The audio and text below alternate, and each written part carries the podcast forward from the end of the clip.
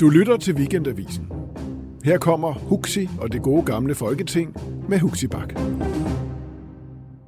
Rigtig hjertelig velkommen til denne første udgave af det gode gamle folketing under ny fane. Vi er jo øh, sådan godt og vel otte år gamle på øh, den gamle station, men det her det er den første øh, podcast under Weekendavisens fane, så det føles alligevel på en eller anden måde lidt nyt. Vi sidder i et nyt studie, nye mikrofoner, ny kaffe, men ellers så er alt sådan set øh, ved det gamle. Så rigtig hjertelig øh, velkommen her for første gang, men bestemt ikke sidste gang. Og øh, rigtig hjertelig velkommen også til tre gengangere. Rigtig hjertelig velkommen, Heldein.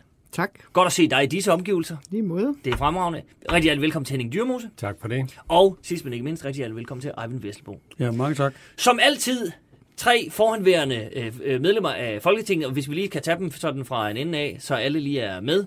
Henholdsvis øh, Socialdemokraterne for Helles vedkommende, Konservative for Hennings vedkommende, og Eivind, en venstremand. Ja. Rigtigt.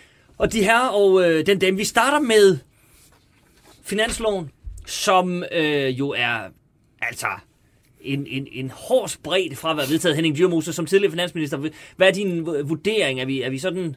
Der var møde i nat til kl. 01.30. Nu sidder vi her mandag formiddag. Vi er vel, vi er vel meget tæt på nu. Der er ingen tvivl om, at man, er meget tæt på. Mm. Øh, og der er møde igen i dag, men om det bliver i dag, eller det bliver tirsdag eller onsdag, det er aldrig til at vide, fordi øh, der er jo helt klar modstrid, især mellem enhedslisten på den ene side, og de radikale på den anden side. Mm-hmm. Og det er den første alvorlige magtkamp mellem øh, de, der danner grundlag for regeringen.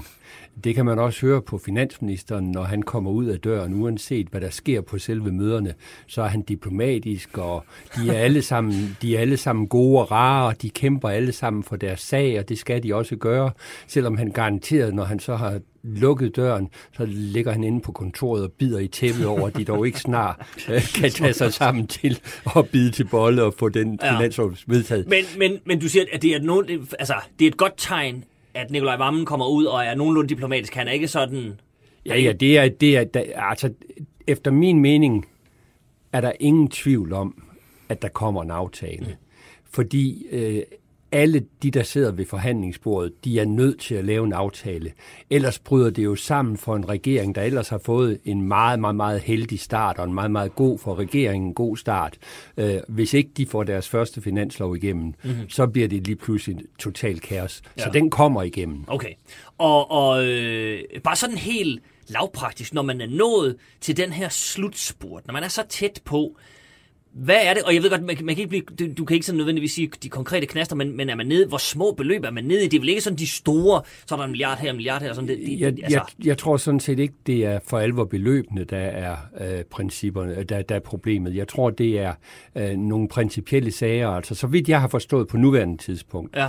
så øh, har der været et forslag om, at arbejdsgiverne skal betale flere sygedagpenge ind i forhandlingerne det har de radikale insisteret på at tage af bordet til synland, fordi de radikale til gengæld har givet sig for så vidt angår den generationsskiftebeskatning, som også har været på bordet. Så de har givet en indrømmelse på, på økonomi, og så vil de ikke give den anden. Og det er klart, det vil enhedslisten så protestere over, fordi de, de vil helst have det arbejdsgiverne, der betaler, mm-hmm. øh, og ellers siger de, at det bliver taget fra de svage. Så det er nogle politiske markeringer også. Så det er det ene tema. Og, og, og så bliver de radikale ved at tale udlændingepolitik, og det er jo sådan set det eneste punkt, hvor Nikolaj Vammen han sætter en hegnspæl ned, også øh, offentligt ved at sige, at de radikale og socialdemokraterne er uenige om udlændingspolitikken. Det var vi, inden vi startede de her forhandlinger. Det er vi også, når de her forhandlinger er overstået. Mm-hmm. Så der er en hegnspæl, øh, som og det er så grunden til, så skal de radikale have noget på det andet område, ja. for ellers er det for svært for de radikale at komme ud af forhandlingerne bagefter. Det er, jo, det er jo, som vi har snakket om flere gange i virkeligheden i det her program, at, at alle skal bare lige kunne se sig selv i det her, og, og, så, og ja. det er det, man er ved at file ja. på plads nu. Ja, okay. det, det er det. Helle Dein, øh, ud fra din vurdering som socialdemokrat, mm. hvem vil man helst øh, give give lidt rigeligt? Vil man, vil man helst bøje sig for enhedslisten, som trods alt er et støtteparti, som er med i, i forståelsespapiret? Eller vil man helst give lidt ekstra til de radikale, fordi man ved godt, at de er, som radikale er, besværlige? Man vil øh, helst have en øh, aftale, alle kan se sig i. Som Henning Dyrmose siger, det er den første finanslov, og derfor det er det lidt vigtigt symbolpolitisk. Så vil jeg sige, øh, det, der foregår lige i øjeblikket, er også en øh, positioneringskamp for de radikale. De vil meget gerne indtage Dansk Folkepartis rolle i forhold til mm. en regering, som være øh, dem, der dirigerer. Og det har de altid ville, når man har skulle samarbejde i øh, samtlige socialdemokratiske regeringer med det radikale venstre. De har altid skulle have en høj pris for det. Og de har, vi har altid haft problemet på, øh, øh, jo ikke udlændingepolitikken, men med retspolitikken. Så det har vi altid haft bøvl på det område. Det viste sig også for den tidligere regering på retspolitikken, på udlændingepolitikken. Det her, der er nogle principielle brudflader. Og derfor ser jeg gerne, at de radikale de bliver sat på plads, så vi ikke får en gentagelse af tårnet, mm-hmm. øh, hvor øh, Margrethe Vestager, hun øh, synes, det var hende, der ledte hele regeringen. Altså den rolle, som Dansk Folkeparti har spillet i den blå blok, det har jo været forfærdeligt for jer andre i, den, i de blå partier at sidde og se på. Og sådan får jeg det jo også, hvis det er de radikale, der skal sidde og dirigere rundt med alle de røde. Altså det, det er jo fuldstændig samme mønster, der her gentager sig. Men Helle, når du, når, når du siger, øh, at de skal sættes på plads, Ja. Øh, kan, du, skal... kan, du, kan du komme lidt nærmere? Fordi ja, det, det kan det, jeg det, godt. Det, er, når, men det, det er jo mere sådan, når vi, når vi sidder og diskuterer, at, at, at alle skal kunne se sig selv i det, og der skal files lidt. Skal man så ikke også lige træde varsom? De skal vel ikke føle, at de er blevet sat på plads? Nej, men det, de skal føle, Huxi, det er det antal mandater, de repræsenterer.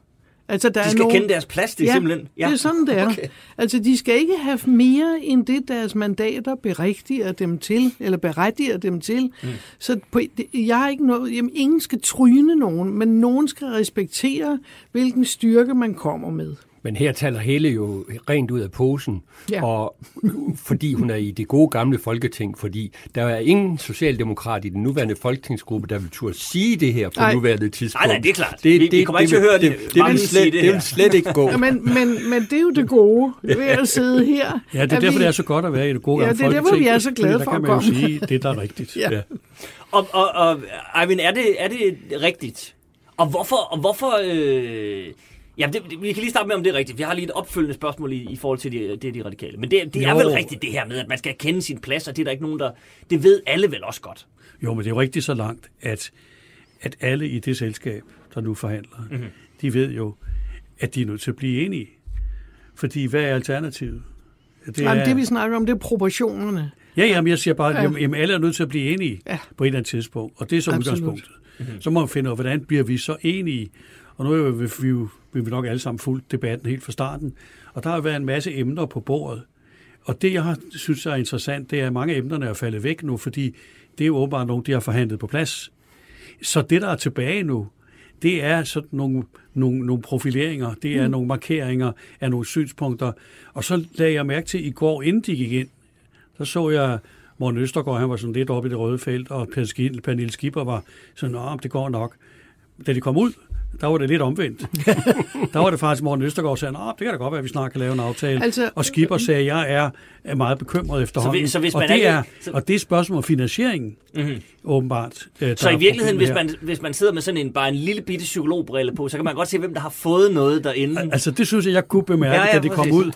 Fordi der var ligesom rollerne skiftet lidt om, og man kan se, Pia Olsen Dyr, hun har jo åbenbart fået en stor del af det, hun gerne vil have, og det der, det er de der minimumsnummeringer. Mm-hmm. Øh, og altså, om det falder på plads i, i dag, morgen eller i overmorgen, det, det er i og for sig, det er, ikke, det er ikke så vigtigt kun for os, der synes, det er interessant, når det kommer. Øh, men, øh, men altså, øh, og jeg er sådan set enig i, at jeg synes også, Morten Østergaard, han, han spiller lidt, øh, lidt, lidt højt spil, og han er lige før, man begynder at ikke helt, men at tænke på Anders Samuelsen op i træet der, ikke? Øh, nu er der ikke nogen ultimative krav, men alligevel, øh, det får i hvert fald trukket de her debatter i, i langdrag. Og spørgsmålet er jo i sidste ende, hvad får han ud af det? Fordi hvis han stiller alle de her krav, og han får ikke ret meget ud af det, så er det jo ikke en vindersag. Man kan godt sige, jeg synes, det gode gamle folketing kunne give det gode råd til de der mennesker, der sidder på posterne nu. Husk nu du skal ikke have det hele på den første finanslov. Nej, det er netop det. Der er fire finanslov. Prøv lige at forklare her Østergaard det. at han behøver måske ikke få det hele i den første julegave, vel? Altså, han kunne godt tage og tænke sig lidt om at sige, og, og søde Nikolaj Vammen, han kunne også sige, uh, herr Østergaard, altså du kan få lidt ved den her pakke, så kan du få lidt ved den næste. Der er fire pakker, uh, der er fire finanslov, så prøv lige at Men- spille men- på Ja, den nu, også. Nu, nu vil jeg jo sådan set gerne have herr Østergaard, som du lige pludselig kalder ham, Jo. at han, at, at han er noget besværlig. Ja, det er For han. det, ja, og det vil jeg helst have, han er. Ja. Fordi han er besværlig i forhold til Ja, ja. de meget venstreorienterede røde, ja, ja, som vil ja, ja, belaste ja. dansk erhvervsliv med nye afgifter og nye skatter, som vil hæmme væksten i en situation, hvor vi allerede har potentielt lavvækst næste år på helt ned på 1,2 procent. Så Østergaard er økonomisk set på det rette spor, og derfor synes jeg, det er godt, det er ham, der er besværlig. Jeg håber, det er ham, der får indrømmelser, og jeg håber, at det er Pernille Skipper, der kommer helt op i det røde felt øh, og bliver hamrende sur øh, på Socialdemokraterne, fordi det vil hjælpe til, at også ved fremtidige forlig, at det bliver et forlig, der trækker i borgerlig retning. Og jeg troede jo egentlig, at Socialdemokraterne gerne vil have samarbejde hen over midten. Det kan de ikke i den her finanslov. Der skal de bruge deres ja, ja. flertal. Men jeg vil gerne have lagt spor ud, der fører til et samarbejde fra den socialdemokratiske regering over mod de borgerlige. Og det skal ske via de radikale, så Morten Østergaard stå fast. Jo, men der kan man jo sige, at det... Det var to råd til her Østergaard. Så skal vi høre, hvad lige, hvad Eivind siger. Ja, men der kan man jo sige, at hvis det der samarbejde over midten, det vil jo være fint, men det vil jo give et problem med Morten, med, med Morten Østergaard øh, om, omkring flygtninge- og udlændingepolitikken. Fordi der, kan jeg- der, fordi der kan jeg jo ikke forestille mig, at du, er, du vil være enig Nej, i, det- at det er ham, der skal trække det længste strå her. Nej, det, og derfor er jeg også tilfreds med, at Vammen på det punkt står fast og sagt, her er en hegnspæl. Øh, For det vil også, i øvrigt også være totalt utroværdigt, hvis Socialdemokraterne forlod den stramme ud- udlændingepolitik. Det er jo, Det- den, det- det, er jo det- den, de har vundet valget på. Jeg skulle lige Og sige, den skal det, det er vel den sidste passion, ja, de ja. får Og det, det, den skal selvfølgelig laves sammen med Venstre, Konservative og måske også med Dansk Folkeparti. Jo, men de kunne jo sagtens lave noget, som ikke var en lempelse af den stramme udlændingepolitik, som, som, som, som ændrede situationen en del på nogle af områderne på udlændingepolitikken. Det kan man sagtens gøre, men det er klart, at der vil hele kåret stå og råbe Ja. lempelser og lempelser og lempelser. Ja. Og det synes jeg bare ikke, man skal lade sig tyrannisere af, fordi hvis man gerne vil lave det, der er fornuftigt for at forbedre vilkårene i Danmark, så skal man gøre det. Og så må alle de der, der vil råbe lempelser, det må de Og så gøre. skal det laves på midten. Ja, det skal laves på midten. Ja. Nå, jamen, det kan man også sagtens gøre. Ja, det er jeg Men enig. man skal bare have- jeg siger bare, man, man skal skal, bare have ikke en- lade sig tyrannisere af en part. Man skal, Nej, fordi man skal der bare er jo et flertal i retorik, ikke? Folketinget allerede, så Socialdemokratiet sidder jo ret bekvemt med vores udlændingepolitik, fordi der er jo et enormt flertal for den linje, både Venstre og øh, Konservative ja. og Socialdemokratiet har kørt. Så derfor så handler det om at få lavet en eller anden løsning, som man kan leve med over flere finanslov. Akkurat. Helt enig. Godt. Så, så vil jeg bare lige høre i forhold til, øh, nu, er, nu er der blevet stanget et par råd ud til Morten Østergaard i forhold til at stå fast, eller måske give sig lidt. så, og der må vi se, hvor han lytter. Men, men Helle Dein, du siger det her med, at der er, han skal besinde sig en lille smule, han Ja. skal lige øh, øh, kigge ned over sit papir, hvor antallet af mandater står. Ja.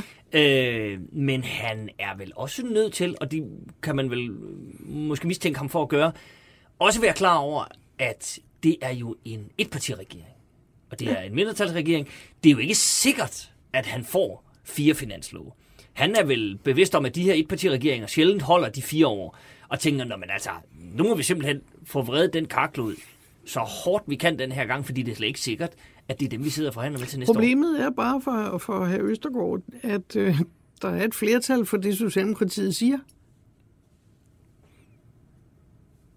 Jo, men, men, men altså, han, han, er, han er vel... Det, nå, men det forstår jeg godt, men det er jo ikke ens betydende med, at det er Socialdemokraterne, der sidder, ved, sidder i regeringskontorene til næste år.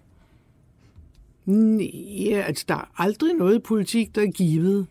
Men man skal alligevel se sig lidt for i forhold til antallet af mandater, man sidder på og respektere. Der er altså nogen, der sidder med tre gange så mange mandater, som skal have noget hjem. Jo, jo, men det forstår jeg godt, men, men, ja. Ja. men det er vel bare sådan helt lavpraktisk også Ja. farligt at sige, når vi, vi satser på at få noget nu, og så noget til næste år, og så noget om to år. Ja. Det er Men- ikke man- farligt, fordi det, er man ikke det nødt til vil at være spille klogt lidt, at gøre lidt hardball en gang imellem Henning Dyrmose?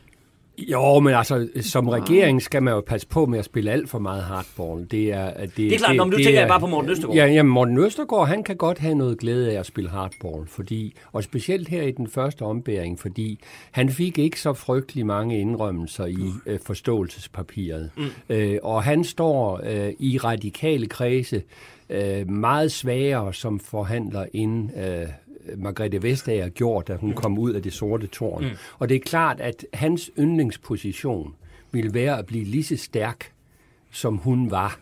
Og han er jo ovenikøbet formodentlig hammerne sur over, at de radikale ikke kom med i regeringen. Mm. Så hvis han kan fremkalde en situation, der gør, at Socialdemokraterne bliver nødt til at udvide regeringen med de radikale i løbet af perioden, øh, ligesom Samuelsen øh, alt andet lige fremkaldte med mange for andre konsekvenser. ja. Men han fremkaldte den situation, at Venstre, må, at, Venstre, at Venstre måtte udvide regeringen, og Liberale Alliance og Konservativ kom med i regeringen.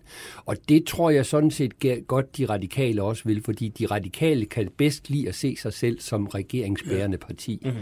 Og derfor skal man også have det med, synes jeg, når man analyserer Morten Østergaards position. Og så er han jo altså også den, der kan flytte flertallet, når vi taler om den økonomiske politik. Ikke i udlændingepolitikken. Altså, der er han udenfor, ikke? Altså, ja. der er det de andre. Men i den økonomiske politik er han jo den, der kan flytte flertallet over til de borgerlige. Mm.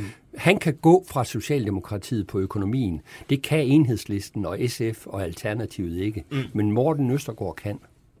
Jamen, det var faktisk øh, øh, mit, øh, mit næste spørgsmål, men Eivind, du... Øh, jamen, det var, jamen, jeg er jo sådan set enig i, at, at, at for, for regeringen er det jo klogt at få, at få spredt det der forståelsespapir over fire år. Det er klart, og også fordi det rent praktisk jo ikke kan lade sig gøre at gøre det ja, alt sammen ja. næste år. Men for Morten Østergaard og for de andre, også de andre partier, ja, ja, ja. der er det jo vigtigt at få så meget igennem som overhovedet muligt deres politik på et uværende tidspunkt. Ikke bare fordi, at regeringen måske ikke sidder i fire år, det, det kan man jo ikke vide, men fordi det, det er, at de gerne vil have det igennem. De vil gerne vise deres vælgere, at det, de lovede i valgkampen, og det, mm. som de har forhandlet om, og det, der står i forståelsespapiret, at det kæmper de for, og derfor kæmper de for, øh, for det, som, som, som de gerne vil have igennem. Og det er også det, Morten Østergaard siger, øh, hvis man lige skal, skal tage ham lidt i forsvar. Han siger, jamen jeg kæmper jo for det, som, som, som jeg står for, og jeg gerne vil have igennem. Og så siger Nikolaj Vammen jo meget diplomatisk, det kan jeg godt forstå, for det gør vi jo alle sammen. Ja. Og øh, så, sådan er det. Jamen det, han er jo øh, han er jo lidt diplomatisk, må man sige. Øh, og det er jo en god måde at få nogle aftaler i stand Altså der var jo bare at sige, det er en gave, det er ham, vi fik som finansminister. Jamen, det er helt... Det er, jo, altså... Når, ingen, når, ingen okay, så vi behøver ikke at, vi behøver ikke uddybe det. Vi ved godt, hvem du tænker på. Men det er fuldstændig rigtigt. Ja. Ja, det, det, det, er faktisk, det slår mig faktisk lige nu. Det kunne se spændende ud nu. Men det, det skal, vi, skal vi ikke sidde her med, med, med kontrafaktisk. Ej, det kunne have været... Så havde alle ligget forslået rundt. Ja. Det er nok meget godt for landet, men på en måde ville det have været spændende for det her program. For underholdningsindustrien, ja. Præcis. Ja, ja. For underholdningsindustrien, der er det ærgerligt. Men som sagt, ingen nævnt, ingen glemt. Og lad os, lad os fokusere på, på, hvem der sidder der. Men Heldein, jeg kunne tænke mig bare lige at løbe, løbe en ting forbi dig igen. Mm. Nemlig det her med, jeg er, som sagt, og vi er helt enige om alle sammen, tror jeg, det her med, at man skal selvfølgelig se på sine mandater, mm-hmm. og man skal øh, kende sin plads og så videre. Ja. Men det står vel en lille smule kontrast til, hvad Eivind var inde på nu her, med at man øh, i den første finanslov, der har lige været valgt, der er lige kommet en ny regering, der alle har brug for at markere sig en lille smule. Det er vel også ja. i den første finanslov, at de radikale har brug for at sige, at man er så, vi, vi, skal, vi skal have noget her. Vi skal vise, at den øh, øh, lille... Øh, det er jo trods alt en fremgang. Vi skal, vi skal simpelthen have, vi skal kunne vise vælgerne noget. Ja, ja, men det er jeg heller ikke, og det er der ingen, der er i tvivl om, at selvfølgelig skal de radikale have noget.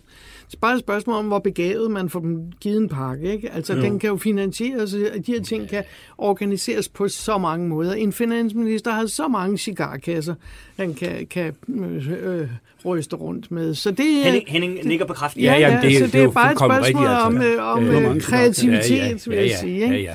Og det synes jeg bare er lidt anst for mig. Ud men det, det er ikke meningen, at de andre skal vide det. Nej, nej, nej, det, nej, nej, det ved de heller ikke. Nå, men altså, ja, ja. Derfor, det, det er lidt vigtigt, at man øh, får det her gjort på en ordentlig måde, fordi de radikale skal ikke have lov til at indtage den der Dansk Folkeparti øh, position. Vi har været så trætte af det. Jeg synes, det var rigtigt, der Venstre, da Lykke gik ud. Det var et forkert tidspunkt, han sagde det på, men han gik ud og sagde, at vi vil ikke dirigeres ja. af småpartier mm. og, og fløje og i det, af de der meget stærke. Vi vil, vi vil gerne have det der samarbejdende folkestyre, og det var sådan set også det, vælgerne sagde.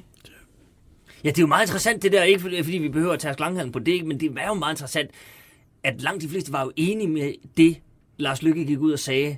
Det var bare det bare lidt tre, tre dage før valget, og det, her, ja, det, og, så, det. og så gik det op i hat og briller, men der ja, var jo...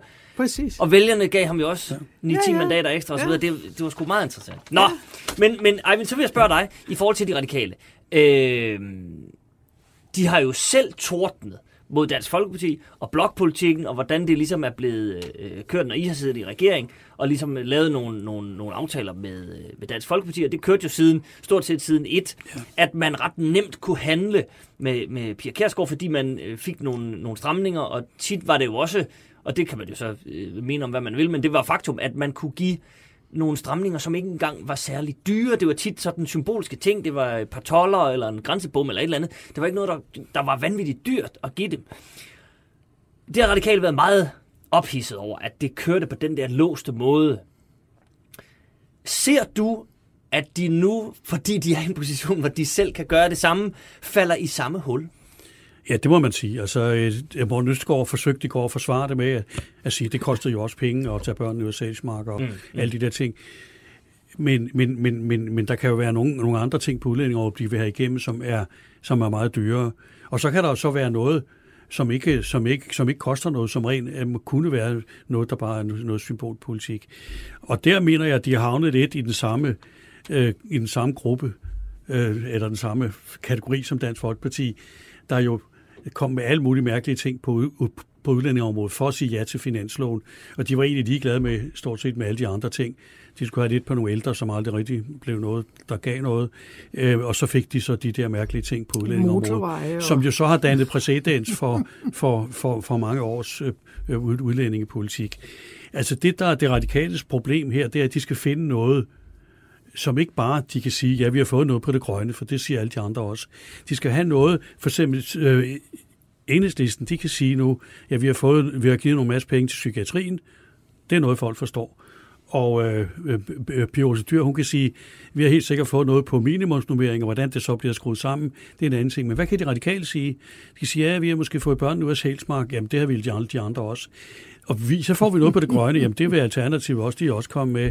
Og Alternativet ved, at de også har fået noget, som de kan sige, som ikke er noget særligt stort, men det er derfor, de er med. Og hvad har de radikale? Så de vil have nogle, øh, nogle, nogle udlandske folk til at komme og arbejde i Danmark. Ja, altså, øh, det, det er der så mange andre, der også går ved, men, men, men det er ikke engang sikkert, de, det er ikke engang sikkert, de får det. Så derfor er det, han er, jeg synes, han er kommet lidt i, i, i pine nu. Morten Østergaard, for han så, skal så have han... noget, som folk forstår. Mm. Og det kunne være noget på sygehusområdet, det har han så ikke sagt noget om. Men der er mange, mange emner på det sociale område, ja. kunne han sagt. Nu ved jeg, at de kæmper meget på, på, på kulturområdet, og det, det virker som om, de siger ikke mere om det. Om de så har fået det eller ej, det ved jeg ikke. Men, men, men det er sådan nogle områder, de godt kunne køre. Hvorfor?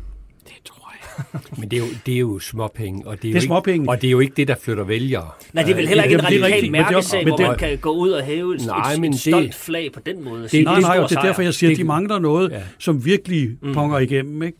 Men man øh. kunne godt, hvis man skulle tale kulturens sag, øh, og jeg jeg er formand for et lille teater, og okay. vi kunne sådan set godt ønske os, at der var en mere positiv kulturpolitik. Og der var sådan set en radikal niche, som de godt jamen, kunne være strammere de på, også. og godt kunne gøre mere på. Mm-hmm. Fordi øh, jeg må sige, at det nuværende socialdemokrati, de er forbavsende kulturløse, for så vidt angår kulturpolitikken. Så der ligger en niche der, man godt kunne køre på. Og det tror jeg også kommer. Det tror du kommer, ja. Ja, og det vil være en, det vil være en stor glæde, og det er også derfor, jeg siger, der er ikke mange, der nævner det i øjeblikket. Derfor tror jeg, at det er faldet på plads med de der 2 procent, der falder væk, og så måske nogle andre, der også får noget. Men, men og, så er hans det, taktik det, jo forkert, Hvorfor? fordi så, det, så, så skulle han jo have gjort det til en mærkesag ja, her i slutfasen, ikke? Det, ja, ved du hvad, det har jeg sagt de sidste tre måneder. Jeg sagde det også til John Moulson, da vi var nede. Jeg var, jeg var nede på et møde øh, i, øh, i Sønderjylland, øh, ja. og på højskolen dernede, og der sagde jeg til hende, hvorfor tager I ikke den, ja. hvis det alligevel bliver til noget ja. med de 2% I fjerner? Fordi nu, nu tager de radikale den helt sikkert, eller nogle andre. Øh, men det er bare glædeligt, det kommer væk, hvis det er rigtigt. Mm-hmm. Så en, en uh, sidste ting omkring de radikale, så går vi, uh, så går vi videre. Nemlig at, uh, jeg læste her til morgen i uh, Altinget, at, øh, og det er jo altså, det er for, for nørderne på altinget. Det, det, det er vidunderligt sted. Ja, ja. Altinget.dk. Men der, der spekulerer man lidt i, øh, om Morten Østergaard og de radikale gør sig en lille smule mere vanskelige, end de faktisk er. Jeg tror faktisk, du var inde på det, Henning. Ikke? Fordi man gerne vil ind i regering, og så spiller man uden for regering meget besværligt. Så Nikolaj Vammen til sidst vil sidde og tænke, for altså, så lad os da hive dem ind. Ja. og lave en Lars Lykke og sige, okay, de der, nu, de tumler rundt derude, lad os hive dem ind, så falder de in line, som man siger. Er det, er, er, er det, det, det er sådan set uh, min analyse, at det er en del af den radikale strategi. Mm. Og, det, og, og det er jo også en del af den radikale natur. Altså, de, de vil være regeringsbærende, og de vil have den indflydelse. Og, og det irriterer dem grusomt. Det gjorde det jo allerede, uh, da Mette Frederiksen et år før valget sagde, at de ikke kom i regering. Altså, det har været en pine for dem mm-hmm. uh, allerede siden da. Øh, så det er klart, at hvis de kan spille deres kort, så når de ender i en SR-regering, øh, eller en SR-SF-regering, fordi der er jo heller ingen tvivl om, at Pia Olsen Dyr og SF, de er kommet, så, kommet sig over de smerter, der var øh, da de måtte trække sig ud af den sidste regering. Og de vil sådan set gerne tilbage og være regeringsbærende, fordi Pia Olsen Dyr har prøvet at sidde i et ministerium og ved, hvor meget ekstra indflydelse man får, når man er med i regeringen. Så jeg kunne godt se for mig i løbet af valgperioden, at det bliver til en trepartiregering, mm-hmm. ligesom det blev i den sidste valgperiode. Ja. Nu skal man lige huske, at lige her op til valget, der fik de jo en kommissærpost. Altså, de har bedt om noget, de har fået noget. Så det er klart, jeg er nok enig med Henning. Det er, det er en, en vrede, der stikker dybere, og den er historisk. Vi har kendt den i alle årene, vi har været i Folketinget. Så øh, de skal nok komme igen. Ja. Men, men Helle, vil det, øh, vil det være forsvarligt for Socialdemokraterne den her gang at tage de radikale ind? Lad os bare, lad os bare øh, lege med tanken om kun at tage de radikale ind fordi man trods alt hos Socialdemokraterne har rykket sig øh, noget til højre på udlændingepolitikken, og det er nærmest som om, at, at øh, Morten Østergaard så har trukket kontra for ligesom at markere sig. Ja. Vil det ikke blive et, et springende punkt, at nogen skal give sig på, på et så stort område, at det vil øh, give et ordentligt hak i troværdigheden, hvis en SR-regering skulle blive... Jeg tror, at øh, der vil man være nødt til at overveje velfærdspolitikken, som har været Mette Frederiksens og Socialdemokratiets rigtig store øh, dagsorden, det er at gøre op med hele den beskæring af velfærdsmodellen og få den genoprettet. Øh, og så derfor vil hun have øh, behov for at øh, gå både til den ene side og til den anden side. Mm-hmm. Men, men altså, jeg tror, at øh, jeg tror ikke på, at de radikale de kommer i, i, i regering i, i den her periode. Måske i næste periode, fordi hvad er, hvad er alternativet til, de, til, hvis de radikale bliver mere og mere kontrære og mere og mere problematiske? Vil de så vælte regeringen? Og hvad så? Så bliver der valg. Øh, det, det, det tvivler jeg på, fordi jeg har haft den holdning også igennem, igennem nullerne, også da, da Dansk Folkeparti støttede mm. VK-regeringen og V-regeringen. Jeg sagde mange gange i vores gruppe, jamen så sæt dig helt ned og se, hvad de vil gøre. Fordi Dansk Folkeparti havde ikke, havde ikke nogen, nogen, nogen øh, fordel af at vælte regeringen. Men de strakte den bare så langt, og der var mange venstre, der var enormt bange for, at, at så skulle de vælte regeringen, eller, eller noget, der var værre. Det ved jeg ikke, hvad det er. Men, men, øh, men, men, men, man, men man føjede dem. Og det samme kan, kommer man også nok til at, til at gøre her en, en del af vejen. Jeg tror ikke, at de radikale øh, de kommer med i regeringen, for jeg tror, som jeg kører på Mette, hun er meget fast besluttet på, at det skal være en socialdemokratisk regering. Så, øh, så jeg tror, at, at, at de sætter hælene i, i hvert sammen med de andre på den fløj, og så må de radikale gøre, hvad de vil. Fordi hvis man tænker på, at hvis de så vil gå over til Blå Blok, hvis der er noget, der hedder det. Mere. Ja, det, var, det synes jeg lige var det rigtige spørgsmål. jamen, jamen, der, det er jamen, der er bare ikke... Butik, der er, der er bare ikke... Bare roligt, den kommer vi til. Nå, jamen, den kommer ja, ja. Jo, jo, men jeg vil bare lige sige, der er jo ikke mandater nok. Nej, altså selvom de der, råder, de, de der små mandater, de radikale har, Nej. altså de kan, jo ikke, de kan jo ikke bruges til et flertal derovre. Nej, lige præcis. Og derfor, hvad, hvad skal de så? Lige præcis. Så kan de slå sig sammen med stram kurs. Så derfor så skal man så skal der nok blive tænke over det, ikke? Men, men, men, nu, nu kommer det vel også lidt an på, hvordan de ydre omstændigheder de udvikler sig. Mm-hmm. Der er ingen tvivl om, at vi er på vej ind i en periode med lavere vækst, end vi har haft før. Altså vores bruttonationalprodukt voksede sidste år med 2,4 i år med cirka 1,9. Næste år er hovedprognosen omkring 1,2. Hvis det bliver forstærket af nogle ydre kriser, ja, ja. altså hvis USA og Kina ja, bliver ved med at slås øh, i en handelskrig, mm. øh, hvis øh, Tyskland nu også får... Brexit bliver til noget på en eller anden måde. Johnson vinder ja. det valg, og de, britterne forlader EU. Okay. Øh, i Tyskland har Socialdemokraterne lige vandt to meget venstreorienterede, som vil ud af den store koalition. Ja.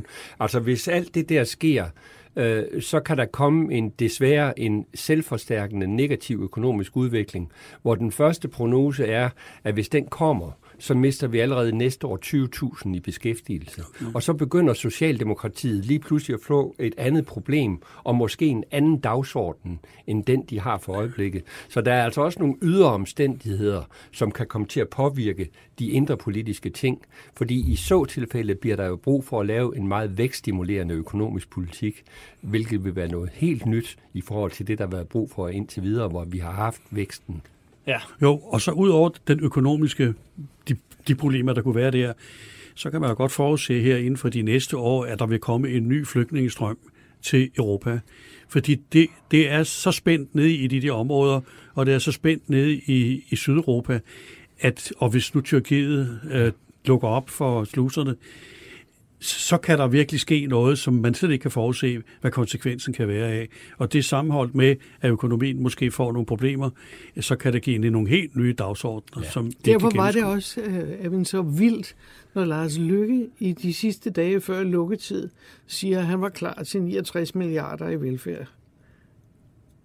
Ja, det, var, det, var, det, var, det, var, så, det, var, så, altså... det var så det reelle borgerlige sammenbrud. Ja, netop. Han, han, han, han, han, han, han forlød, han forlød altså. den borgerlige økonomiske politik. Ja, fuldstændig. Jo, jo. Ja. fuldstændig. jo men man må sige, at han, for, han, han forlod jo meget af, ja, af det, meget, af det venstrekandidaterne ja. stod ja, ja, ja, det gjorde, det gjorde men, men så kan man sige, han har jo det her nu, det eftermiddag, han fik jo ni mandater ekstra. Ikke? Ja, hvad kan han bruge men det, det til? kunne han ikke lige bruge til, for det kan han slet ikke bruge dem mere. Vel? En fordagsrække i et halvt år, ikke?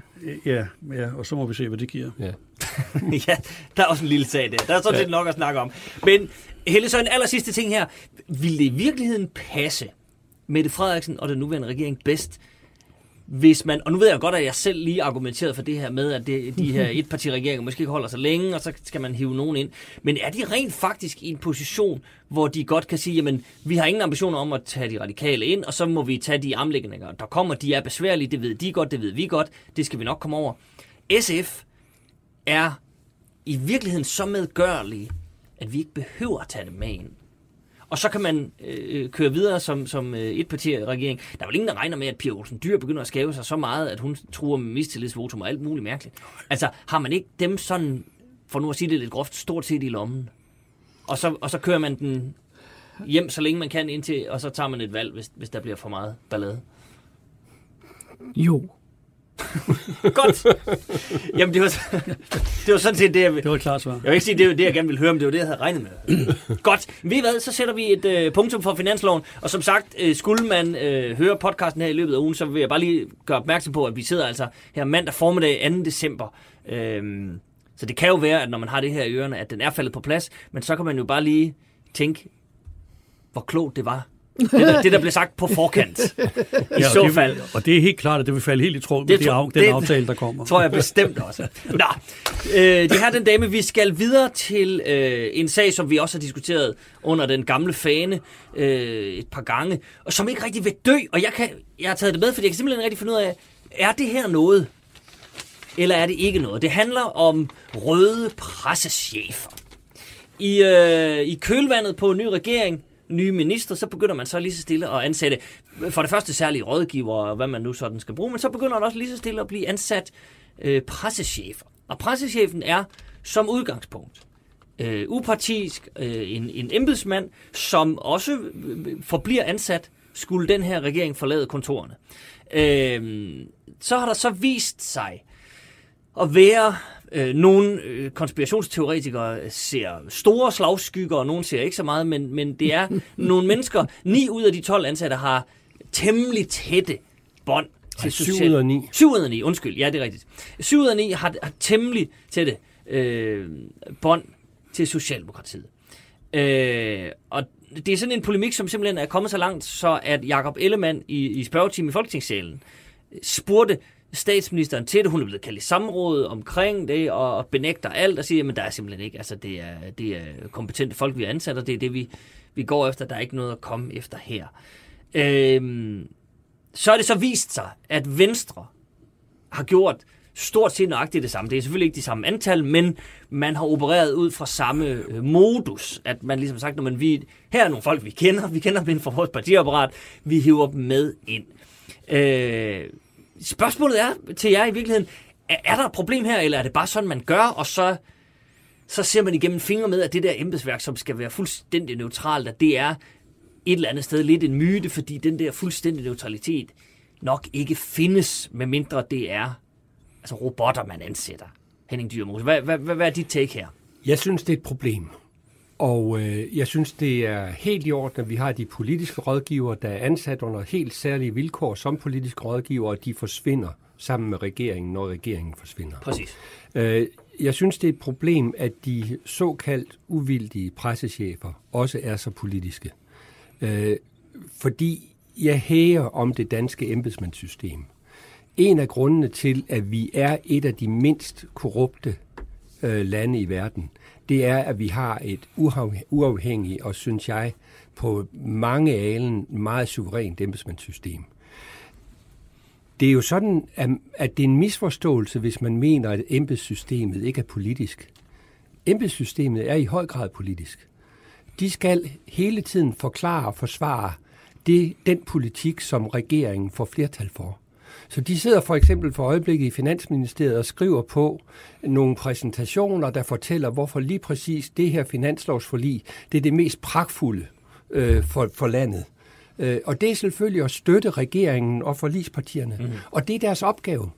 Ja, din pointe er, at de, at de vil gøre præcis det samme, hvis det var en blå finansminister. Ja, ja, fordi det, det vil stadigvæk være pragtfuldt, ja, fordi der, de ikke ja, der sådan sker, personligt Ja, der sker, der sker jo også det, altså for at forstå det, der sker det, at når en valgkamp så bliver udskrevet, så kan ministeren ikke længere trække på sit embedsapparat. Mm-hmm. Og så sidder det samme embedsapparat og siger, okay, hvis det bliver en ja. borgerlig regering, så vil vi anbefale dem at føre den her politik, fordi det vil være i overensstemmelse med deres præmisser. Hvis det bliver en socialdemokratisk regering, så vil vi anføre, øh, anbefale dem at føre en anden politik, som vil være på deres præmisser. Så de arbejder politisk, men de arbejder på regeringens ja. vegne og for flertallets vegne. Mm. Og, og, og derfor er det så vigtigt, at de er uafhængige, og at de kan arbejde i begge retninger. Øh, og der er det farlige, hvis de i for høj grad bliver partipolitiske. Og det er derfor, jeg synes, at pressecheferne burde ikke være partipolitiske. Og jeg synes ikke, det er konspirationsteori, når man siger 7 ud af 9. Det er i hvert fald et kæmpestort tilfælde. Hvis man så tager øh, under den tidligere venstregering, øh, der har jeg forstået, at det var 7 ud af 12. Men der er den forskel, at der var kun en af dem, der var chef. De seks andre var medarbejdere under en embedsmandschef. Så de var ikke nær så tætte på ministeren som de nuværende er. Men Nej, selv, I... selv med den forklaring vil jeg sige, at det var også forkert var... under Venstre-regeringen. Altså, ja. Mhm. det var også forkert under Venstre-regeringen. Så det var, det var lige så forkert dengang, men når det ikke blev så meget diskuteret dengang, er det måske fordi, det ikke var som chef, at de blev ansat, men ja, som menige medarbejdere. I, i, under Venstre var det kun en enkelt, der var såkaldt ledende medarbejder. Det, ja. Sofie Løde har også været ude og, og, og, og, og, hvad skal man sige, prøve at give en forklaring her. Det er så, så må man jo selv afgøre, om man, øh, om man køber den. Men øh, Ja, spørgsmålet er i virkeligheden, jeg kan, vi kan lige starte med, fordi jeg, jeg vil gerne øh, støtte tanken om, at det virker en lille smule problematisk. Der var en sag om øh, udenrigsministerens øh, pressechef, som hedder øh, Pelle Dam, som lige pludselig var ude og... og, og det var integrationsministeren, ikke? Jeg mener, det var, var, det var, jeg mener, det var Kofods. Øh. Men lad nu, lad nu ja, det ligge. Det, det. Der, der kom en, en øh, kritik på Twitter af Jakob Ellemann, i forhold til, jeg tror faktisk, det var nogle cirkuselefanter. Det var ja. de der fire. Elefanter. Præcis, ja. som Jacob Ellemann blev spurgt til, og så er de ude og sige, at man har han ikke andet at snakke om, så ved vi da nok, hvor Venstres politik er, så videre, så videre. Vi kan alle sammen slå en tøhør på det. Og, og denne Pelle Dam forsvarer sig med, at han, han tweeter jo som privatperson og så videre og så videre. Og der vil, kan vi vel godt blive enige om her også i det gode Det viser gamle. i hvert fald, at han ikke er embedsmand. Præ- ja. Præcis. Jamen det, det er præcis ja. det, jeg mener, fordi det der er jo som Lars Lykke har sagt, og ikke altid levet op til, man er jo minister 24 timer i døgnet, og det gælder jo også embedsmænd. Altså, men det der med at sige, når, man, når jeg så går hjem og sender... fra privat, Lars. Ja. Jamen altså, det der med, jeg, jeg tweeter som privatperson, det er der simpelthen ikke noget, der hedder, nej, når man er embedsmand. Nej. Altså, det dur jo ikke. Nej. Og, og, og man kan da håbe, han fik lidt at høre for det. Men, det tror men, jeg, han har fået. Det tror jeg også. Om ikke andet så her. Øh, men hvad er, hvad, hvad er løsningen, Arvind Vestenbro? Fordi de, ja. det er jo, man kan jo ikke bebrejde, at de siger, man, går, man kan sagtens bebrejde, at de ansætter dem, man kan jo ikke bebrejde, at de har et kendskab til de her folk, at de, de, det er kompetente folk. Vi vil gerne af, ansætte dem der, men, men, men hvad, skal man, hvad skal man gøre? Skal man, skal man sætte et dogme for sig selv og sige, der er simpelthen ingen med tilknytning, og så må vi, øh, så må vi bruge lidt flere penge på at lede efter nogen, eller hvordan, hvordan gør man det her? Skal der laves regler? Altså det her er jo, det er jo et problem, og det er jo et skred fra det, vi, vi hele tiden stolt har sagt, at vi har neutrale embedsmænd. Og vi har altid sagt, at i Sverige, der har de sådan nogle politiske embedsmænd, der, der forlader øh, systemet, når, når regeringen øh, forlader taburetterne. Mm. Her, der synes jeg bare, man kommer ind, man, man, man rykker mere og mere ved det her, som Henning også siger, de, de neutrale embedsmænd. For vi ved alle sammen, at de er jo ikke, de, altså de er jo ikke neutrale på den måde, at de ikke tager stilling til, hvad regeringen gerne vil have. Tværtimod, vi har set, vi ser jo altid notater, som enten hvor de enten fortolker, hvad ministeren gerne vil have. Det kan så ikke, ikke nødvendigvis altid være rigtigt, men de prøver at ramme det rigtige. Så i stedet for, synes jeg, som det går, debatten går i øjeblikket, hvor man begynder at skyde på hinanden, Venstre gjorde det dengang, og, de, og, og, og nu gør Socialdemokratiet det også. Det er, jo, det er jo en latterlig diskussion, for jeg ved jo, hvad der skete der i 2015. Alle dem, jeg havde siddet med på gangen, de forsvandt øh, op, op, op ind i Folketinget og nogle af dem, jeg havde arbejdet sammen med, mange af embedsmænd, eller dem, der var, der var minister, nej ikke minister, Politiske men, rådgiver. men med, med rådgivere og, og, og, og, og hjælpere for folketingsmedlemmerne, sekretærer. Nogle af dem, de røg over i ministerien og fik nogle forskellige stillinger derovre.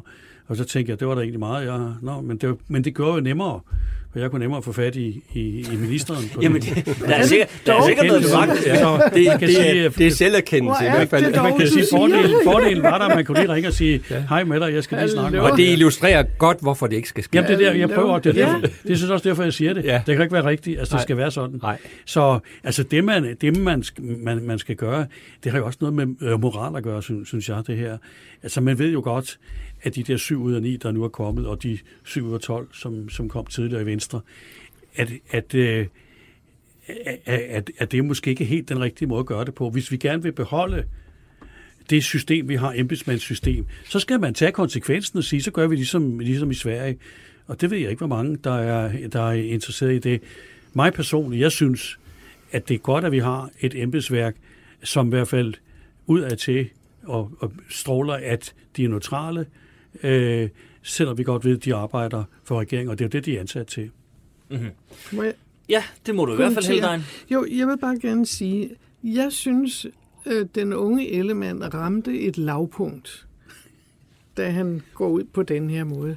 Han kunne lige så godt have tænkt højt og stort og være med til at løfte en opgave og få den løst. Øh, vi, jeg har, og vi har i Socialdemokratiet i mange år haft diskussionen, om vi skulle øh, have viceministre eller statssekretærer og et sekretariat rundt om, som bliver hyret og fyret sammen med regeringen. Vi har ikke kunne få de radikale med. De har aldrig ville være med til det. De siger, så kommer der for mange socialdemokrater ind. Der kommer der ikke bare dem, der er valgt, men så kommer der jo en hel her. Men problemet er, at det gør der jo altså, det, de kommer der jo forholdsvæsigt. Det har der jo også været for Venstre, der okay. har siddet ved regeringsmagten okay. nu i 14 år. Ikke? Øh, det er klart, at så når jeg kiggede ned igennem Udenrigsministeriet, sådan mm, øh, højere kadre der, så kunne jeg jo også godt se, jeg kunne også se det i undervisningsministeriet, da de radikale i 14 år har haft øh, ministerposten med Ole V. Jensen og så videre, så videre. Jeg kunne jo også godt se de der mennesker, der kom ind og fik de ledende stillinger. Så har jeg også læst Mørkelygten, ja. som fik Kavlingprisen. Jeg graver lidt i det her øh, under Claus Hjort Frederiksen det ser sgu ikke for kønt ud. Så derfor havde det været meget flottere, hvis den unge Ellemann havde sagt, det her, Jeg lægger op til et samarbejde med Socialdemokratiet om, at det finder vi sammen en uh, rigtig fin løsning på, for vi skal nok have det som i Sverige eller Norge eller England, eller de har viceministre, de har statssekretærer, de har den politiske og den administrative øh, øh, arbejdsdeling på plads, og den er klar. Og det vil jeg vi kan ikke gøre som i USA, for så mange kloge danskere er der ikke, så vi hele tiden kan skifte ud. Men vi kan altså gøre som i Norge og Sverige, hvor det er et begrænset sekretariat. Og jeg synes, at man, kræver, man bør kræve, at de folkevalgte skal styrkes over for den offentlige administration, som jo har kæmpe juridiske sekretariater, som har kæmpe økonomiske sekretariat, som vi som folkevalgte ikke kan matche, som folkestyret og Folketinget heller ikke kan matche. Jeg har prøvet under, da vi havde Erling Olsen som øh, folketingsformand, at stille forslag om, at vi styrkede, så vi fik et økonomisk sekretariat, eller vi fik et juridisk sekretariat i Folketinget, som vi kunne spare med, for vi er øh, oppe imod en kæmpe embedsmandsstand som vi ikke kan matche som folkevalgte. Så men, det, men, det havde klædt den unge element at rejse baren lidt, og så mm. øh, Men alt det, men alt det, du siger der, Heldig, det understreger vel også vigtigheden af, at det embedsvælde, der så er, ja.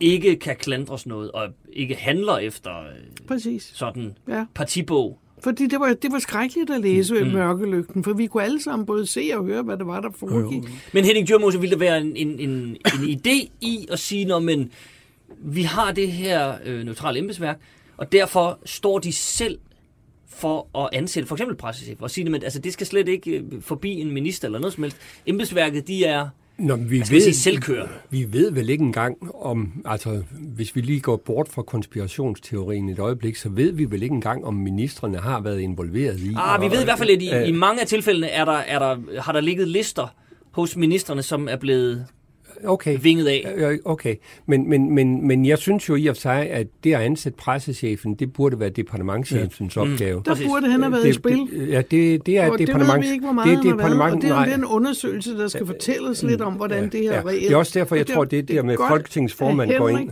Der, at, han er gået ind i det. At han går ind i det, og vi får lavet den undersøgelse. Øh, fordi det, det, det må være departementchefen, der står for den udvælgelse principielt. Men så har jeg det også sådan, at jeg altid, også i mit erhvervsliv, har gået ind for bedstefar eller bedstemor-princippet.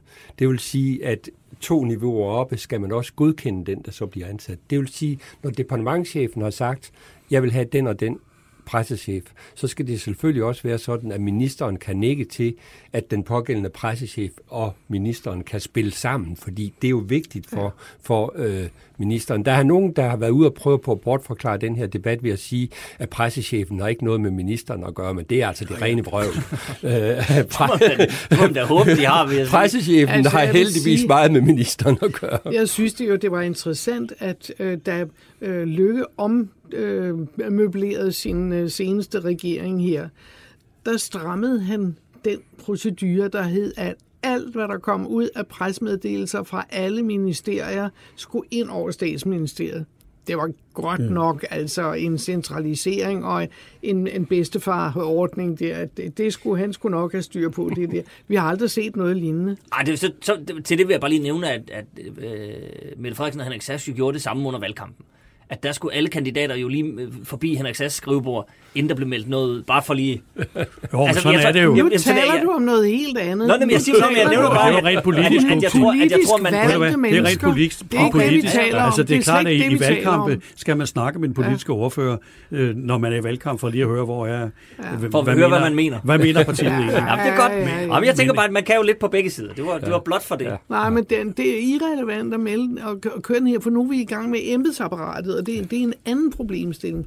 Og jeg er lige så glad, som Henning er, for at Henrik Dam Christensen det, nu går ind, og det er ja, du også, Eivind. Det er jeg fuldkommen også glad for, ja. fordi, for så fordi de der pressechefer, ja. de har jo en tæt kontakt til, ja, til, til ministeren, og det er jo dem, Skal når pressen ringer, øh, altså alle aviserne og tv ja. ringer og vil have fat i ministeren, så siger ham, ministeren har ikke, øh, Nej, han har ikke lyst til at udtale sig. Ikke? Jeg skal nok fortælle jer, hvad, hvad den her sag drejer sig om. Præcis. Og derfor har de en enorm betydning, øh, også for ministeren, men også for det almindelige øh, demokratiske debat. Selvfølgelig. Okay, og så, så vil jeg bare lige, fordi det føler jeg, at jeg bør som øh, formand her i det gode gamle. Okay. Bare lige spørge på vegne af min øh, udmærkede kollega Henrik Dam, om vi så kan være sikre på, at den er, om han er helt uvildig.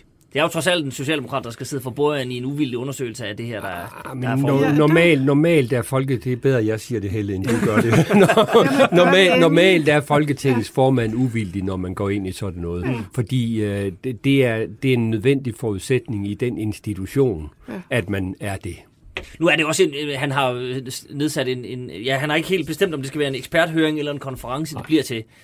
Men der er jo grænser for, hvor meget han kan. Men, ja, men, altså, det, men det er en rigtig god drøftelse. Altså, det er en vigtig drøftelse ja. for vores øh, systems måde at fungere på. At vi gør de her ting åbne, og vi ved, hvad der er aftaler, og vi ved, hvad der ikke er aftaler. Mm. Så man ikke skal have den her mistænkeliggørelse, fordi øh, det er jo den anden side af det, at mistænkeliggørelsen er jo med til at øge mistilliden til, mistilliden til politikerne og til det politiske til system. Ja. Til, til det politiske system. Ikke? Og, og, og den mistillid, den er sådan set mere end stor nok i forvejen. Og det er derfor, jeg synes, at det er så uheldigt, at man får den debat, at nu gjorde I sådan dengang, ja, og, nu ja. gør, og nu gør vi sådan nu. Det er, får, ja. det er simpelthen en tåbelig debat, som er med til at dræbe øh, øh, øh, folks tillid til politikere. Og jeg synes, det er fint, at Henrik Dam tager fat. Det synes jeg, og jeg har stor tillid til, at han vil, han vil gøre det. Men han gør det jo ikke alene, han gør det jo sammen med nogen. Ja, ja. Og derfor, øh, så, så synes jeg, man Altså det, man kunne nå frem til, det var i hvert fald som minimum en eller anden aftale om, at sådan gør vi ikke i fremtiden. Vi kan jo lave nogle politiske forlig, hvor alle siger, at vi, vi bryder ikke de der forlig, vi holder den der aftale. Man kunne lave noget, der lignede et eller andet forlig på den her måde. Sådan, så det behøver man ikke engang kalde forlig. Man kunne lave det en aftale om, at, at sådan gør vi ikke i fremtiden. Jeg tror, man er nødt til at se til Sverige og Norge og de Jamen, andre det kan så lande. være det næste, man gør. Ja, fordi vi har ikke forandret vores måde at køre vores folketing på i mange, mange år. Altså i de år, vi har været der. Og jeg tror, på grund af medie og alle mulige andre øh, ting, så er vi nødt til at få øh, nogle lag øh, lagt ind her, som kan administrere det medieboom, der er. Og jeg kunne der, godt der, der er jeg så til gengæld rygende uenig. Jamen, det, jeg vil gerne have diskussionen, jeg vil gerne ja. have åbenheden, ja. men, men, men nu er jeg jo trods alt konservativ. Øh, okay, og, og, og, og okay. man, man, man skal jo ikke forandre noget, hvis det fungerer. Nej. Og, jeg, og, jeg synes, og jeg synes basalt set, at systemet fungerer godt nok, og sådan en lille plet, som det her i virkeligheden er på systemet, det skal vi bare have ryddet væk, og så ordnet det. Men vores basale system, det synes jeg er pragtfuldt. Men det kunne jeg godt være, være enig i. Men jeg har tit tænkt, når jeg har set, der er kommet nogle ministre ind, øh, som måske ikke lige mm. kunne det hele øh, på fingerspidserne, og måske ikke klare sig helt godt, ja, så kunne jeg egentlig godt have tænkt mig, at der var en viceminister, øh, som kunne have samlet lidt op på nogle af de der ting. Men det er sådan mere en personlig holdning, ja. fordi jeg synes, jeg har oplevet alt for meget, hvor, hvor, det var, hvor man kan sige, hvor det var embedsværket, som styrede ministeren, og ikke ministeren, der styrede embedsværket. Netop. Men det, det er et det, helt andet problem, som ikke bliver løst med viceminister. Det, giver Nej, et, det vil tværtimod give magtkamp. Det vil give magtkamp. Det kunne jo være, at det var en, der ikke var så nem at styre. Ja, ja men så vil jeg hellere ansætte den rigtige minister. Nå ja, men, ja, ja. Så, jo, så, så bliver det er altså en større diskussion så. Jeg, jeg vil foreslå, at vi øh, foreslå, som et lille punktum for den her øh, sag, så kan vi jo øh, se, jeg kan jo tage kontakt til Henrik Dam og høre, om, om vi fire kan dukke op til den konference. Det vil da sådan set være passende. Det vil vi bare gerne. Ja, vi får fire billetter, ikke? Kom med et lille indlæg. Ja. Det, det synes jeg, der vil være helt på sin plads. Jo, jo. Godt, men ved I hvad, så øh, vil vi øh, skride til vores sidste punkt på dagsordenen i dag, nemlig jeg vil lige vil sige, det, der er jo en lille tråd til, til Jacob Ellemann, for han er trods alt blandet ind i det her. Men øh, Markus Knudt, tidligere venstremand, nu øh, konservativ. Og jeg må sige, øh, det kom en lille smule bag på mig. Nå. Jamen, det, det, det gjorde det faktisk. Ja. Og, det, og det, jeg kan fornemme, at det, der var masser derude, der ikke var så øh, chokeret over det. Henning Dyrmose som konservativ, øh, kom det bag på dig, at Markus Knudt pludselig øh, meldte sig ind i de konservative? Ja, det gjorde det. uh, det havde jeg ikke nogen som helst forventning om, at han ville. Jamen, det er godt, jeg ikke er helt alene om det. det havde jeg ikke nogen som helst forventning om, at han ville. Men, men, men øh, når han så gør det, øh, så er det forhåbentlig udtryk for, at han godt er klar over, at det er ham, der nu har valgt at føre konservativ politik.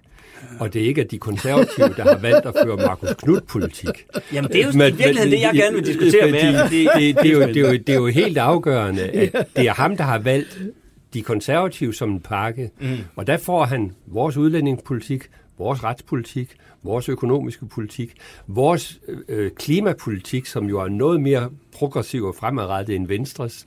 Øh, jo, han får, og det han har sagt. Ja. Og, og, og, og vores miljøpolitik. Så, så, så det er jo hele pakken, han får. Vores socialpolitik. Øh, så så øh, øh, man, man skal selvfølgelig altid være glad for, at man bliver større, og det har, derfor har vores øh, partileder, Søren Pape og andre taget venligt imod ham. Øh, men jo altid med, synes jeg, med den skepsis, man skal have i forhold til partihoppere. Mm-hmm. Altså, jeg er altid en lille smule bekymret, når folk de skifter fra et parti til et andet parti, øh, om de nu også har forstået, at det er hele pakken, de skal have. Altså, det håber jeg så, Markus Knudt har. Fordi hvis, hvis jeg skal se på ham, som, som jeg vurderer ham som menneske, så virker han som et anstændigt menneske, et ordentligt menneske. Øh, han virker også som en dygtig politiker, der er i stand til at skabe en politisk debat. Så, så hvis han kommer til at spille på den rette måde, så kan han godt blive til en gevinst for de konservative, men han kan også, hvis ikke han spiller på den rette måde, blive et problem. Mm. Ejvind Vesselblom, du, øh, du kender ham antageligvis bedre end, øh, jo. end os andre. Kom det bag på dig? Det kom bag på mig, at han, at han lige på nuværende tidspunkt øh, skiftede parti. Øh, det var sådan en ting, fordi jeg troede, at nu øh, efter, landsmøde, efter Venstres landsmøde, der var Inger Støjberg, øh, som jo var... Han, han var tro Webner.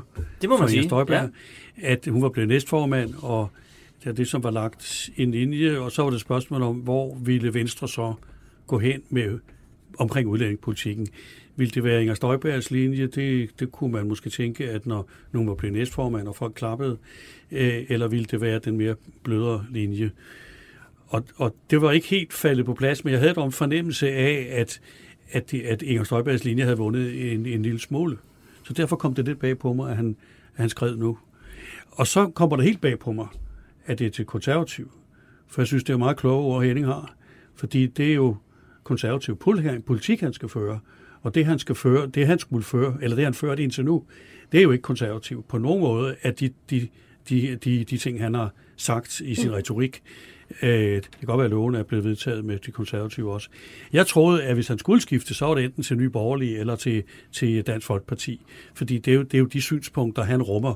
Øh, også til Dansk Folkeparti, også på, på, på, øh, på miljøområdet, på landbrugsområdet, hvor han har nogle helt andre holdninger end konservative, som jo konservative slået sig op på at være miljø.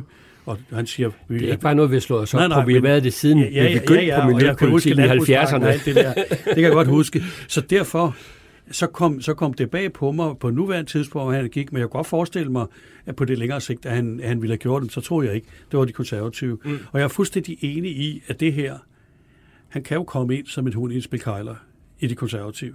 Og det har de konservative ikke brug for overhovedet. Øh, det er der ikke noget parti, der har.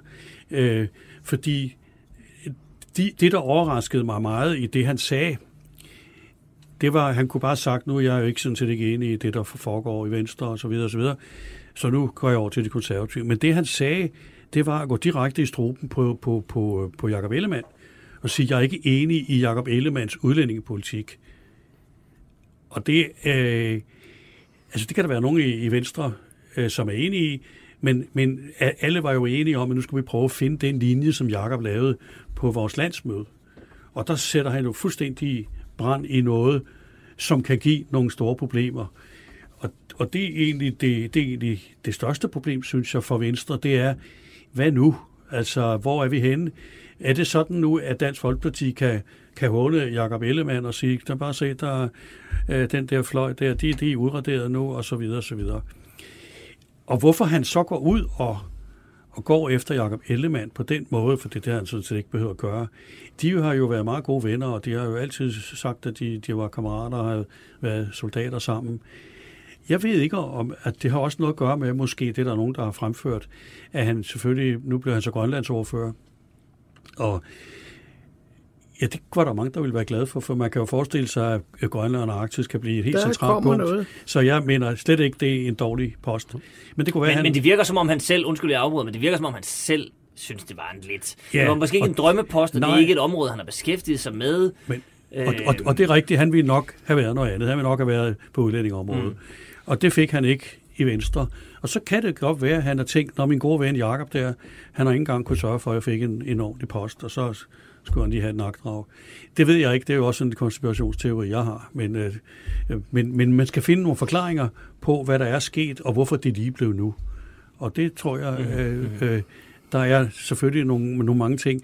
Men jeg synes, det var helt rigtigt, som Henning sagde, at nu må vi jo se, hvordan det går i det konservative, fordi han har det, I har jo Nasser Carter og, og øh, Nasser Carter, som man kan arbejde sammen med. Som han har bebudet, han vil arbejde sammen med. Men, men jeg har jo også snakket med, med en del konservative. Jeg bor jo i en konservativ kommune med en meget dygtig konservativ borgmester, Hans Toft. Og, øh, og, og der har jeg jo igennem mange år mærket, at den konservative sjæl, den konservative politik, er ikke en Markus Knudt-linje overhovedet. Det er jo simpelthen aldrig lykkedes for, for, øh, for Dansk Folkeparti, jo en eneste gang for mange år siden, eller Nye Borgerlige, at få nogen i kommunalbestyrelsen i, i Gentofte. Der har man en solid øh, konservativ øh, linje, som, som i øvrigt er meget, meget eksemplarisk på udlændingområdet. De Gentofte Kommune er en af de bedste til at integrere, og det har jeg været ude ved at skille i møder og forklare borgerne derude. Helle, der er en din vurdering af det her, fordi det er jo, jeg må sige, det var, øh, Henning rammer den hovedet øh, på sømmet, altså meget nøjagtigt, i forhold til det her med, udmeldingerne fra Markus Knudt var, at han, primært om, om, øh, om udlændingepolitik, mm. at han følte, at han kunne få den udlændingepolitik, han gerne ville have. Den var strammere mm. i konservativ, end den var i venstre. Øh, og det var meget sådan... Øh, altså, han var ikke kaj med at nævne, at man skal være... Øh, man skal kunne tale islam øh, lodret imod, osv., osv., osv. Men det, det kom en lille smule bag på mig, at, at han ser de konservative som, ja. som strammere end Venstre på en eller anden måde. Nå, men det, det må jeg sige, og det kan, det kan være, det er mig, der øh, gennem mange år har analyseret det er lidt forkert, men, men ja, det virker som om, at Markus Knudt nu skulle over med, med øh, den, den øh, store Markus Knudt-sten, og så bare kaste videre derover. Hvordan, hvordan, hvordan så du det? Jeg så det som fuldstændig skæv pressemeddelelse. Den var helt altså tåbelig at se og høre på, fordi det var slet ikke det, det handlede om. Det handlede om det, som øh, Eivind der sidder og fortæller os om, at han fik ikke det i Venstre, han ville have. Øh, han fik ikke de muligheder, han ville have. Og så gør han det, at han går med størst mulig ballade. Øh, og det eneste, der er for mig, der sidder og kigger udefra på det, det er, at han rører bare voldsomt rundt i suppen i Venstre og Venstres uafklarethed på hele udlængeområdet. Og jeg fik en lille smule ondt af Ellemann, at nu fik han også den oven i hatten. Fordi det var da kun lige med nød og næppe, han fik balanceret sig igennem det landsmøde. Og vi ved endnu ikke, hvor øh, Venstre falder øh, til ro henne. Men, men han fik pustet til, øh, til den uafklarede, det uafklarede projekt og Venstres linje og sådan nogle ting. Så han sparkede voldsomt bagud. Det var bare ikke det, der kom ud af munden på ham. Øh, det var, det var helt skævt for alle os, der kender ham, og os, der har arbejdet med ham på Christiansborg og sådan noget der. Det, det sådan var, har det slet ikke været. Så derfor, øh, det puster bare til øh, hele det blå projekt, at alle partierne foran mellem partierne herovre på den side, det er stadigvæk voldsomt uafklaret. Og det er en voldsomt stor opgave for Ellemann at skulle løse den. Og det er jo selvfølgelig også det, alle journalisterne står og kigger efter, når han har haft sin første spørgetime, når han har haft en eller anden. Begynder han nu at løfte det blå projekt, øh, samle folk sammen om noget. Han sender ingen signaler om, hvad det er, der skal være deres... Hvad er det, de kan mødes øh, om? Øh, det kan vi ikke høre. Mm. Nej, og så skal man lige ja. sige, bare lige i tilføjelse, fordi det han, han siger om udlændingepolitikken, han er jo enig med Venstre i blandt andet, ja. det er det eneste, jeg har hørt, han har sagt, det er, at han synes, der skal være et strammere regler for at få dansk statsborgerskab. Ja. Og det er jo et fuldstændig absurd ting. Altså at sige, øh, fordi de er meget, meget stramme, de regler. Der er jo alle de der prøver. Men hvis han kommer over til de konservative, så har jeg jo ikke, jeg har aldrig hørt det konservative sådan helt markant synes, at der skal ske nogle voldsomme ting på det der område. Så jeg kunne have sagt 10.000 andre ting, ja. men de den statsborgerskab, det synes jeg, der ramte han helt forkert. Det var måske så øh, lige præcis det punkt. Jeg, altså, jeg mener ikke samlet set, at de konservative fører en strammere mm. Udlændingepolitik end Venstre. Øh, det vil jeg slet ikke placere på den skala. Men lige, men lige præcis på det med at give øh, dansk øh, indfødsret, der er der i hvert fald i konservative kredse overvejelser om, om ikke man skal gøre det strammere med indfødsretten, fordi øh, man for, for eksempel vil undgå situationer som dem, der lige har været med det dobbelte statsborgerskab, hvor ja, man så skal til at tage det fra folk igen, ja, øh, hvad der er meget problematisk mm. at gøre, øh, og specielt at gøre det udenom en domstol og sådan ja. nogle ting. Men, men, men at man derfor skal stramme op, fordi øh, man kan jo sagtens som udlændinge leve godt i Danmark, uden at have statsborgerskab. Okay. okay. Øh, ligesom man øh, har mange mennesker, der lever godt i USA, uden at have amerikansk øh, indfødsret. Så lige præcis den overvejelse kunne han godt have held med at komme igennem med hos de konservative. Og det er muligvis det, han har hørt noget om, fordi jeg forstod, jeg forstod at han og Nasser Carter jo har kørt valgkampagne sammen i øh, Sjællands storkreds. Og der har han måske hørt nogle af de der ting, øh, som jeg lagde mærke til. Jeg lagde også mærke til, Øh, fordi nu synes jeg nok, at I har fremhævet nogle af problemerne i, det, i, i hans skift. det gjorde du også selv. ja, jamen, jamen, der er problemer ja, ja. i det, det lægger ja. jeg ikke skjult på. Men jeg lader også mærke til, at han var mere tilfreds med den konservative holdning for så vidt angår generationsskiftet ja. øh, for, for, for virksomhederne, hvor de konservative øh, er helt klar på, at den generationsskifteskat, den burde helt væk. Han var, gav også udtryk for, at han var mere enig med de konservative i spørgsmål om arveafgift, ja. hvor de konservative har den holdning, at arveafgiften skal helt væk. Så der var altså også nogle økonomisk-politiske områder, hvor han var mere enig med de konservative, øh, som jeg lagde noget vægt på, når jeg skulle forstå min partiformands positive modtagelse af det nye medlem. Mm. Men det var jo ikke nogle ting, som man ikke kunne argumentere for i Venstre. Nej, men altså, jeg, jeg kender ikke, jeg, i modsætning til nogle af jer, I har arbejdet sammen med ham, jeg kender jo, jo. ham kun fra pressen, og derfor holder jeg fast i mit øh, hovedsynspunkt, det er, han har valgt den konservative ja, ja. pakke, og det er ham, der skal tilpasse sig den konservative politik. Jo, jeg, jeg synes, det er godt sagt, år. Henning, og jeg synes, det er helt rigtigt, og det, det er jo det, vi alle sammen nu vil holde øje med. Ja. Om han kan holde sig inden for den linje det, du argumenterer på her nu med, at der er nogle enkeltsager og enkelt områder, hvor han kan falde i hak, ja, men, men han sparker til det store projekt. Altså, det er jo... Og det er, det er virkelig også godt den, jeg lige vil uh, runde her, inden vi ja. slutter af. Nemlig, hvor det efterlader Jakob Ellemann, men, men vel i virkeligheden også, hvor det efterlader Inger Støjberg. Ja. Han har jo selv været ude og sige, at han var lasterbræst med Inger Støjberg. Han var den tro væbner. Nu er hun så blevet næstformand og har jo fået en eller anden form for kado, men, men Markus Knudt må alligevel have følt, at hun er blevet degraderet. At, at den der linje ikke vil blive fortsat lige så stramt fremover, eftersom han, han øh, forlader den. Så, så gør han i virkeligheden det, Eivind, når han forlader øh, øh Venstre på den måde, som han gør, at han desavouerer både Støjberg og Ellemann på, på, på en eller anden måde. Ja. Ja, ved, ved at smække med døren på den her måde. Ja, ja, man kan sige omkring Støjberg, der kan han jo sige, hun har en helt central figur under næstformand. Hvorfor kunne hun ikke have, have presset på, så han havde fået en af de der ordførerposter, som mm. man gerne ville have. Sådan kan man jo godt sidde og tænke, jeg har stået last og bræt med hende, jeg har kæmpet hendes sag, også fordi jeg selv mener det selvfølgelig, siger han.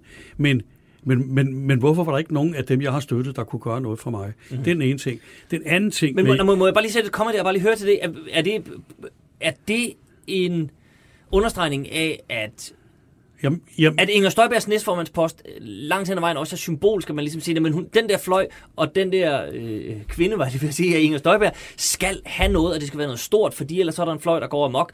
Men nu giver vi hende en, en stor post, men politikken toner vi ned. Ja, og det er det, jeg tror, der er, at han har erkendt, mm.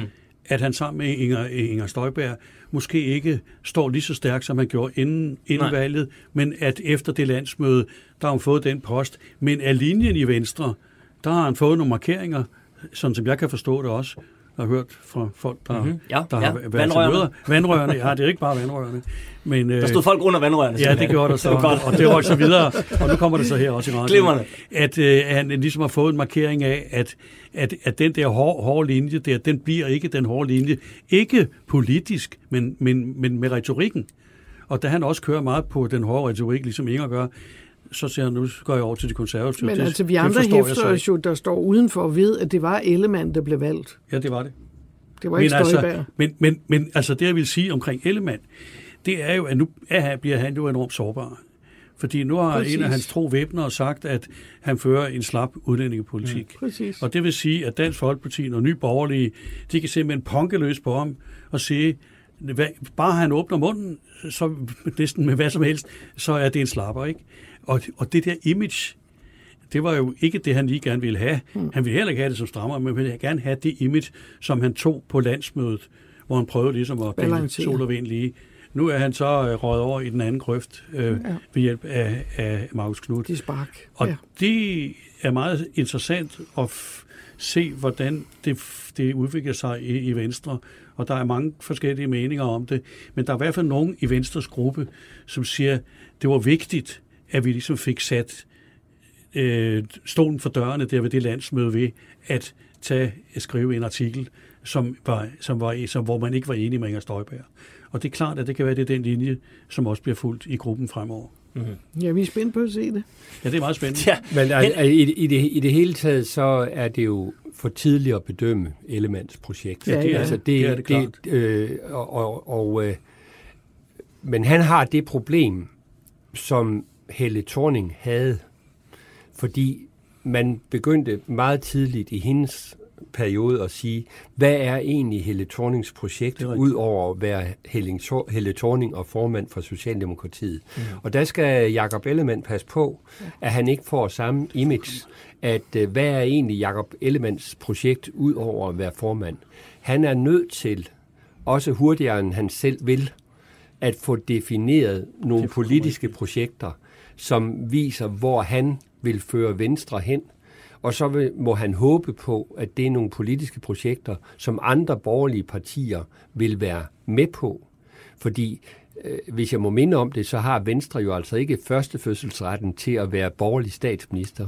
Øh, der er fortilfælde for, at de andre borgerlige partier, de pegede på en konservativ, nemlig Poul Slytter, og det blev den største borgerlige succes øh, i efterkrigshistorien.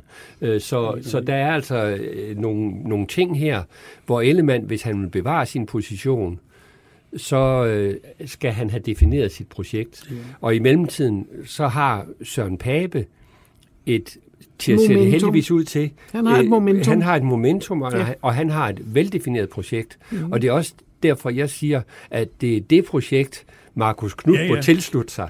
Øh, og det skal han ikke til at spille kispus med. Det er Søren Pape, der lægger den linje, og Markus, Markus Knud som, som tilflytter, må jeg sige, han må, han, må, han, han må altså simpelthen tilpasse sig den linje. Eller man skal have sine 100 dage. Ja. Fairness. Jo, men så skal han komme med noget, noget Men så skal konkret, han også og løfte baren. Og så videre, ikke? Det der pjatteri, vi har set, han øh, underholder med, det er ikke godt nok. Ja, det er rigtigt. Godt. Men, men, men, det, men det, det er klart, at hvis det, hvis det lykkes Pape at få Markus Knudt til at arbejde under den konservative politik, eller for den konservative, så kan han jo hen, gå hen og blive en gevinst. Ja. Fordi det, at der smutter en fra venstre til konservativ, er jo i princippet en positiv ting for de konservative, og ikke så godt for venstre. Men det afhænger af, hvordan det udvikler sig. Men, men situationen er faktisk, altså, når det, nu siger jeg, jeg var overrasket, fordi jeg hørte nyheden om, at der var en, der var gået fra venstre til konservativ, og mit gæt var altså, at det var en helt anden og fra en helt anden fløj. Er det rigtigt? Ej Henning, der kan du godt lige Nå, åbne lidt op for, det, det, var. Ja. det er jo, det, den, den, det er jo fordi, du har den viden af konservativ, ja. at det var fra den anden fløj, du troede det. Ja. ja. Godt. Ved I hvad? Så synes jeg, vi Nå, sætter ja, et... Øh, vi sætter et punktum der, så kan man gå i en hel uge og tænke over, hvem det var, Henning Dyrmose troede, der havde forladt det har jeg gættet. Venstre. Og, øh, og, så vil, og så vil, jeg, synes jeg, at vi også lige skal i hu komme Helle Deins øh, fine ord. Ikke mere pjatteri. Nej. Det er altid godt. Ja. Tusind tak for, for denne første omgang af det gode gamle Folketing, nu hos Weekendavisen. Vi er tilbage om en uh, uge lige præcis med en ny, frisk podcast. Så tusind tak, Helle Dein. Tusind tak, Henning Dyrmose. Tusind tak, Ejvind Vestbro. Ja, og fra undertegnet formand. Tak for i dag.